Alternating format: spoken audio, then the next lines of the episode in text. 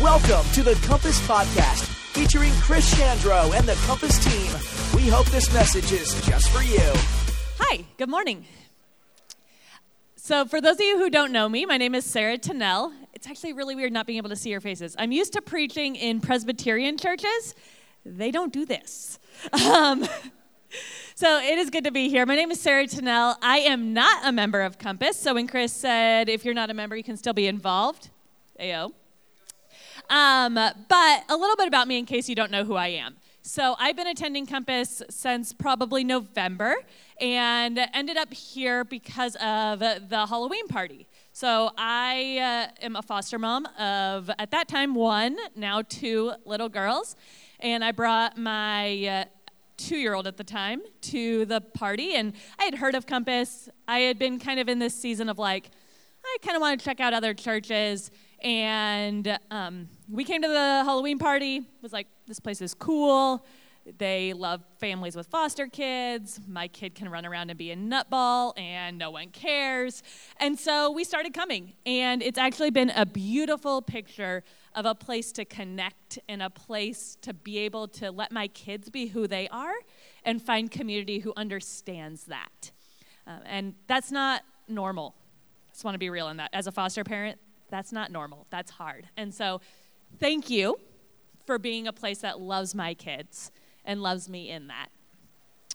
So, a little bit other about me. Um, I grew up out west in Portland area and moved to Illinois almost nine years ago, which is insane. I moved here because I graduated grad school and came to Second Pres as an associate pastor. God has a funny sense of humor. I have tried to get out of Illinois for nine years, and he continues to keep me here through a variety of different things from uh, working in churches to the YMCA to now I work for the Alzheimer's Association in the development team. And so, just a variety of different ministries in a different way. However, my story has been messy, my story has been painful. There's lots of things that throughout my life I've been like, I'm out of here. God, see you later. And He continuously has called me to ministry. And so I'm grateful to be able to share today, to be part of this series on feelings, which is something that I've had to learn and had to grow in, especially over the last six years, of being able to name my feelings and being able to talk about those feelings in a way that makes sense so that I'm not a hot mess and I could end up being a place that is stable for two kids who needed it. And so, as we come into this message today, I invite you to pray with me. God, thank you for today. Thank you for the opportunity to gather in community, to gather as people who are known by you and know you. We pray that you give us ears that are open to hearing your word. We pray that you give us hearts that can comprehend. We pray that you give us minds that can process and put into action. Lord, may the words of my mouth and the meditations of all of our hearts be pleasing in your sight, O Lord, our rock and our redeemer. Amen. So, we've been talking about feelings, right? From the songs, what do you think our feeling today is? Take a guess. Not peace. What was that?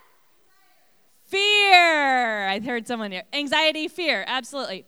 So last week, Chris preached on insecurity. And as a woman, insecurity and fear are actually pretty entwined for me. I have a lot of fear that I'm not good enough, a lot of fear that what I'm doing isn't good enough for somebody else. And so I've had to take some time this week to kind of differentiate fear and insecurity. And as I've done that, I came up with some uh, interesting pictures of maybe different types of fear that help me understand what fear is versus what insecurity is.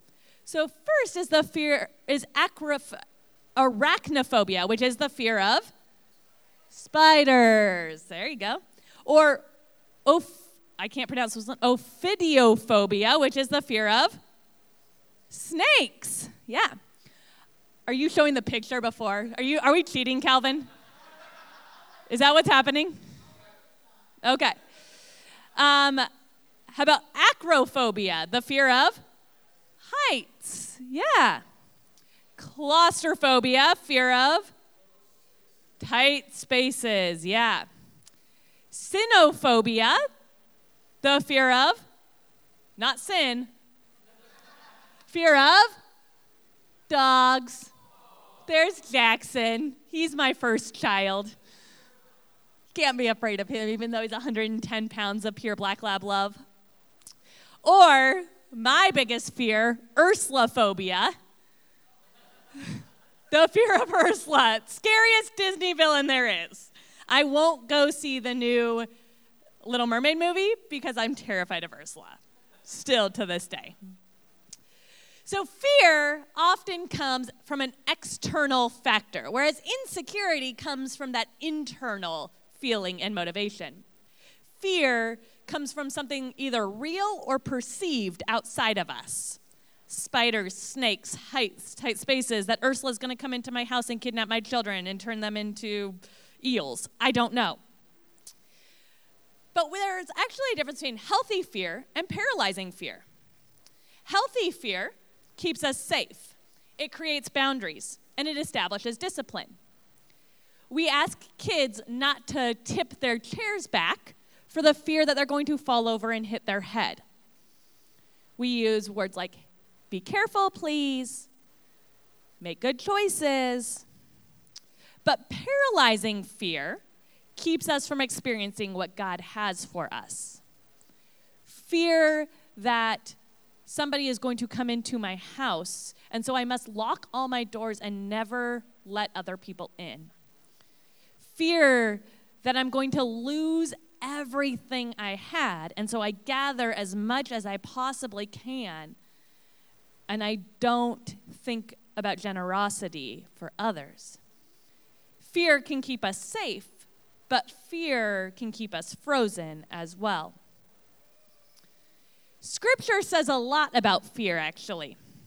Depending on the translation of the Bible, they say that do not fear is in Scripture over 365 times. That means that God commands us to not fear at least one time a day. 365. We know for one thing that it is the most talked about human emotion in Scripture. And it is talked about in a way that discourages allowing fear to rule your life. Fear can rule our life, anxiety can rule our life. We can be a people who are so scared that we don't do anything. And yet, Scripture makes it clear that that is not God's plan for our life. And that is the reality of our passage today. So, our passage today comes right after the story that Chris talked about last week, which is the story that Jesus took the loaves and the fishes and he split them up and he fed them to all the people, and there was more than enough for everyone to eat. Even though the insecurity of the uh, disciples had said, We can't do it. They got to get out of here because we don't have enough. And yet Jesus says, I am enough. In your insecurity, I am able. Bring it to me. And immediately after that, Jesus puts the disciples on a boat and he says, Go across to the other side. So we pick it up in Matthew 14 22. Immediately, Jesus made the disciples get into the boat and go on to ahead of him to the other side while he dismissed the crowd. After he had dismissed them, he went up to the mountainside by himself to pray.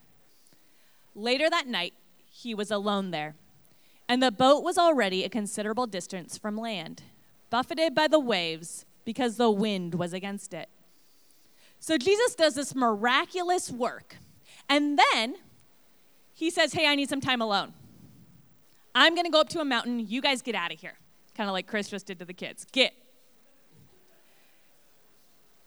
And as they get in the boat, a very familiar place for most of them because many of Jesus' disciples had been fishermen. They get in a boat and they take off, leaving Jesus on the shore with the crowds that are dispersing. And Jesus goes up to a mountain and spends some time alone. Must be nice. Goes up and spends some time alone. And the disciples are in their boat, their familiar place, their place of security, their place that feels like home to so many of them. And a storm rises up. So let's talk about that boat for a second. First of all, the boat's not a bad thing. The boat is a vessel that gets the disciples from one side to the other of the Sea of Galilee. It's a fishing boat, most likely, which was a familiar place for many of the disciples. It's meant to be on the water and is a pretty safe way to go from A to B. Storms arose frequently on the Sea of Galilee that they were going across. Due to its low lying position and the hills around it, the winds would come out of the east and sweep down over the sea, and waves would rise up in a heartbeat. A boat was a predictable, reliable, safe thing to be on in the choppy, uncertain seas. What are those places in your life that are your boat? What's your place of security that takes you through the seas of life? What's your boat? So, step one of really understanding this story is we need to be able to name our boat. It might be a relationship, a job, a house. It might be your family, either extended or immediate. It might be your own abilities or giftings. It might be finances, possessions, tangible items that make you feel safe. It could even be a framework or a concept you've built about your life, about the world. Our boat is the vessel that we ride through life in the sea. What's your boat? For me, when I, a year ago at this time, I was on the verge of being 35, single, no kids. My boat was the security of a job, a dog, and a house, and the freedom to do whatever I wanted whenever I wanted. It was safe. It was easy. I knew it. I understood it. It had been the reality of my life for a while. It was my boat. What's your boat? When we think of fear as a primary human emotion, and one that God speaks of us being freed from 365 times in Scripture, first we need to name our boat. Name the thing that we use to keep us safe and fend away fear. What's your boat? We're going to go on to Matthew 14 25. Shortly before dawn, Jesus went out from out to them walking on the lake. When the disciples saw him walking on the lake, they were terrified. It's a ghost, they said, and cried out in fear. But Jesus immediately said to them, Take courage. It is I. Don't be afraid. Why did the disciples think that Jesus was a ghost? Well, first, people don't go walking on water. That's not something that happens. Second, it was before dawn, and all they could see was an outline. And so, what they see coming toward them is the outline of a person. And since people don't walk on water, it must be a ghost. But Jesus responds by identifying himself. He holds courage for the disciples by identifying who he is. He doesn't yell, Get it together, guys, it's me, or Buck up, buttercup. He says, Take courage, it is I. I am who I am. God self identifies throughout Scripture so that people who know Him know that it is Him burning bush. God says, It is I. I am who I am. Throughout Scripture, God continuously says, Hey, it's me. You're okay. And in this moment, when the disciples are terrified and freaked out, Jesus says, Guys, it's me. You're okay. Peter, in all his Peterness, verse 28 goes on Lord, if it is you, Peter replied, tell me to come to you on the water. Come, Jesus says. Then Peter got down out of the boat, walked on the water, and came to Jesus. At Jesus' command, Peter is able to walk on water. Peter has courage. Why? Because Jesus is there. He heeds Jesus' words to take courage. He embodies Jesus' self acknowledgement of who he is. And out of Jesus being who Jesus is, the Son of God, Peter is able to step out of the boat. Peter steps out of the place he is most comfortable, that has been his lifeline, and he steps completely into the unknown waters that are thrashing around him. First, we name our boat. And then, to truly overcome fear, to truly face the reality of the world around us, we are called to step out of our boat. When we think of fear as a primary human emotion and one that God speaks to of being freed from, first we name that boat and then we step out of that boat. Step out of the security that protects us from encountering the messed up, scary, battering winds. Step out of the boat and step out onto the waters that are not calm. It isn't collected. It isn't okay. It's full of fear, anxiety, insecurity, angst, anger, resentment, love, kindness, new experiences, new opportunities, new peace stepping out of the boat into uncertain waters, yeah, it can bring fear. It can also bring new life. Peter steps out of the boat and chances everything. He leaves everything behind. Is God calling you to step out of your boat? To step into the fear to step into the uncertainty, the unknown, the insecurity. What's your boat? Step out. But when Peter saw the wind, he was afraid and began to sink. He cried out, Lord, save me. I think that those words are so interesting. Peter saw the wind. We often say we can't see the wind, we can only hear it. But there's something about the environment of stepping out of his comfort zone, stepping out of his place of security, that Peter experiences life differently.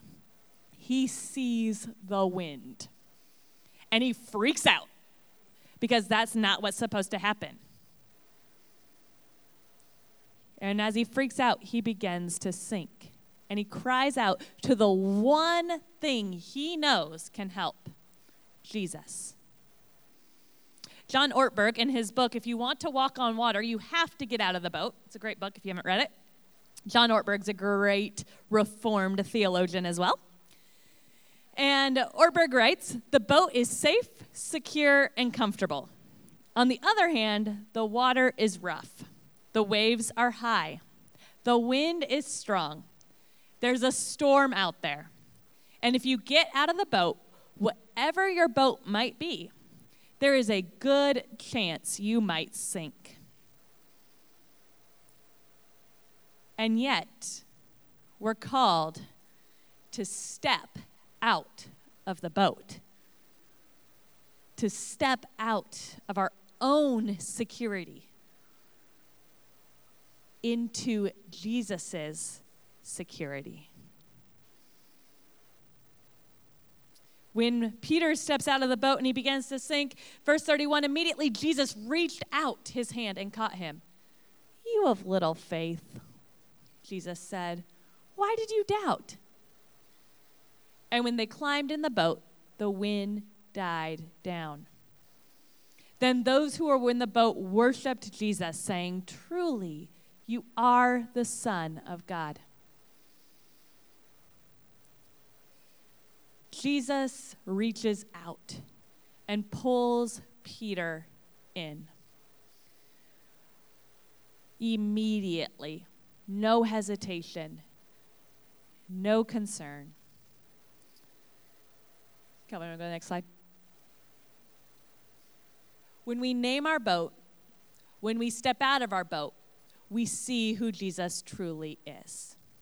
We see that He is the one who will rescue us, who brings calm to the waters, who brings peace to situations of uncertainty, who brings peace and courage in the face of fear.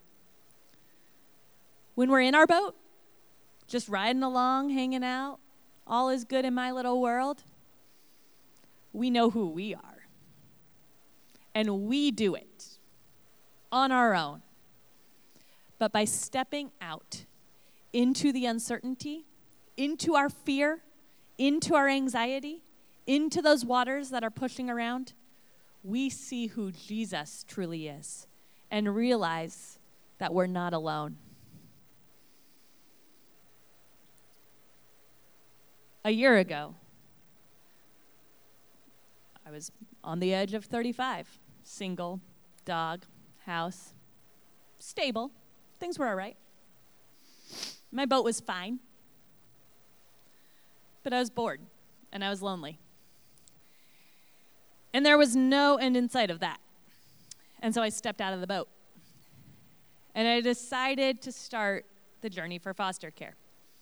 And when people ask me why I foster, I'll often say, well, when I started the, it's always something I've thought about doing.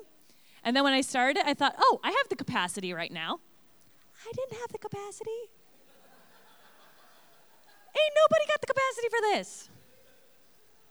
And yet, over the last year, I've realized who Jesus is. Because every time that I've started to drown, because I've been overcome by the fear of the waves around me. Whether that's financially, there's been moments that those waves have been huge. Whether it's a child who's really struggling and I feel slightly in danger. Whether it's a kid who just had a really rough night and I'm exhausted. In those moments, in those seasons, in those days, in those weeks, the hand of Jesus has pulled me out of the water, relieved me from fear, and brought a peace through community that surpasses all understanding. Only because I stepped out of the boat. The reality is, fear defines our reality, both inside and outside our comfort zone. Fear is part of life. There's a reason that it's the most talked about emotion in Scripture. It's part of life. We're going to be afraid. And there are healthy types, right? Those fears that keep us from touching the hot stove. But there are fear, fears that paralyze us and keep us in our own little communities, our own little worlds, keep us from experiencing who God truly is. Fear defines our reality both inside and outside our comfort zone. But knowing Jesus, knowing who he truly is, allows us to embrace our fear and get out of the boat anyway. Because fear will be part of your life. And yet, we are called to walk on water, to do miraculous things with Jesus the one who is present, the one who will reach out his hand and pull you up, the one who says, Peace, be still. When we stay in our boat, we don't experience God's goodness, His mercy, and love in ways that can transform our lives. But when we step out, when we step into the uncertainty of life, We get to speak truth, hear love, do justice, be an agent of mercy, and encounter God's grace and love and courage and peace in a whole new way. Will you join me? Will you step out of your boat? Jesus, thank you that you are a God who calls us to not stay in our space of comfort, in our space that is so familiar, but that you call us to embrace fear and to know you on a deep level because you are peace. You are love. You are a God who transcends all understanding and gives us courage in the face of our fear. Lord, I pray for everybody gathered here today that as they name their boat, that you give courage to step out and to walk on water with you as they know you more. That they embrace fear, that we all together empower one another to be people who embrace the fear that defines our reality and know you deeper, allowing you to embrace us in our fear and get us out of our boat anyway. We love you and we praise you and we give you all the glory. And all God's children said, Thank you for joining us at Compass. We hope you enjoyed this podcast. If you have any questions about Compass or this message, contact us at our website, www.compassbn.com.